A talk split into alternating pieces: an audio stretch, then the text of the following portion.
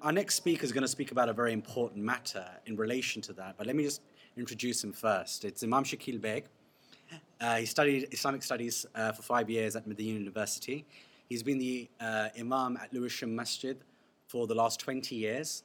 And, you know, for those of you who aren't familiar with Lewisham Masjid, mashallah, it's one of the beacon mosques in the whole of the UK. Like, if you wanted to find a mosque that really represented, in my view, what it means to practice Islam, you know, as a masjid, not just as a place of prayer. It's Lewisham Mosque. You know, people who take their obligations to the whole of society seriously, and like it's a very remarkable space. And for those of you who haven't been there, I do recommend you going down there and visiting the masjid.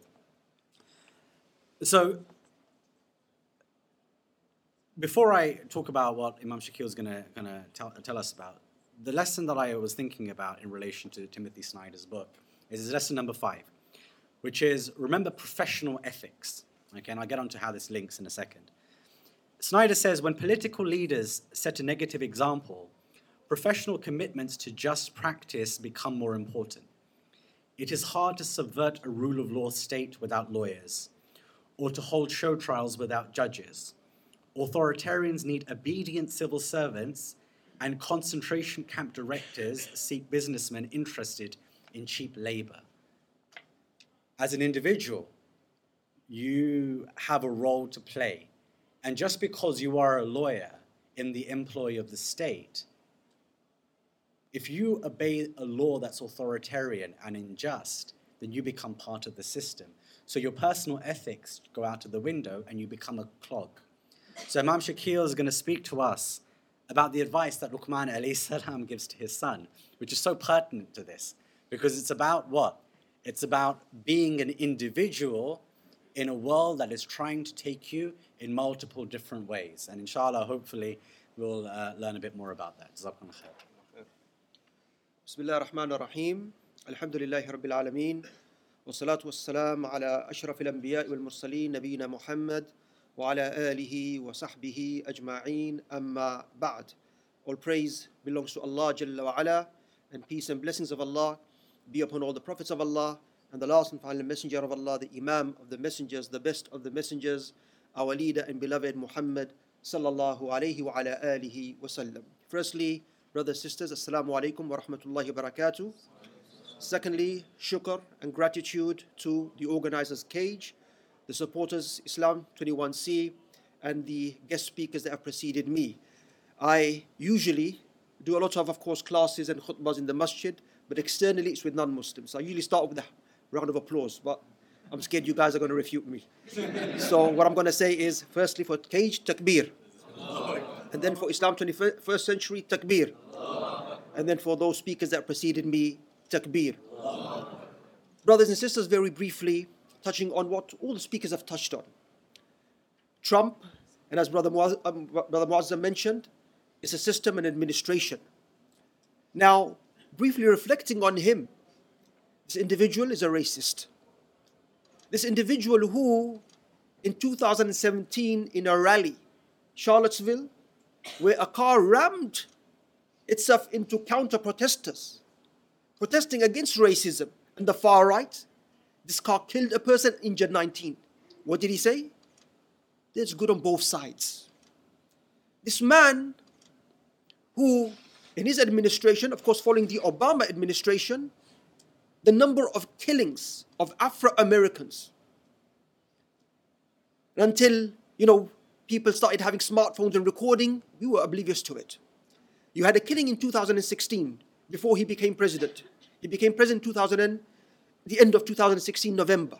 So around June or July, a man is stopped because his rear light is not working by the name of Philando Castile. And I would say, please go home and watch this video.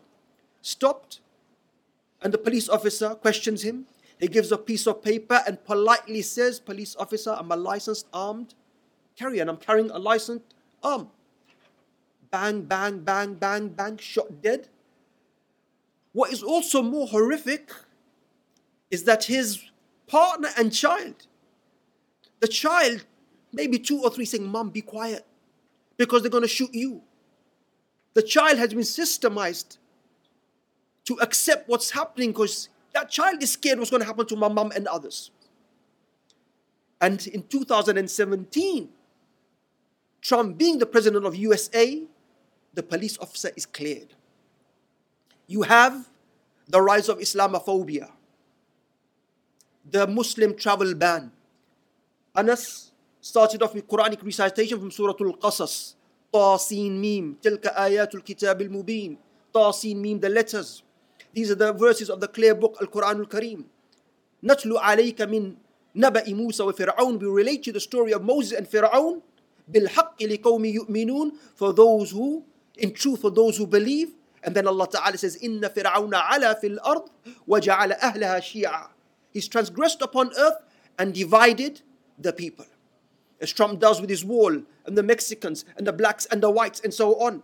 And then Allah subhanahu wa ta'ala says, يَسْتَضْعِفُ طَائِفَةً مِّنْهُمْ But there's a special focus of Fir'aun on the Bani Israel, the Israelites. Trump has that focus on us. And as Moazzam mentioned,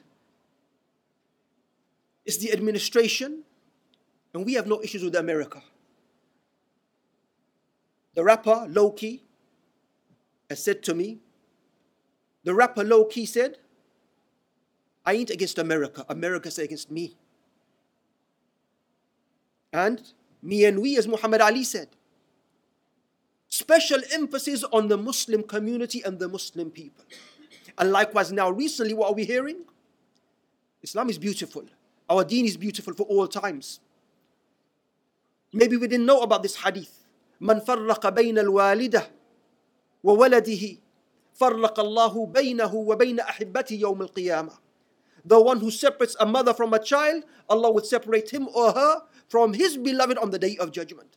The separation of migrant children, four or five years old from their parents. Dhulm to a max. And as Ustad Shakur mentioned, Sheikh Shakur, dhulm, that's not us.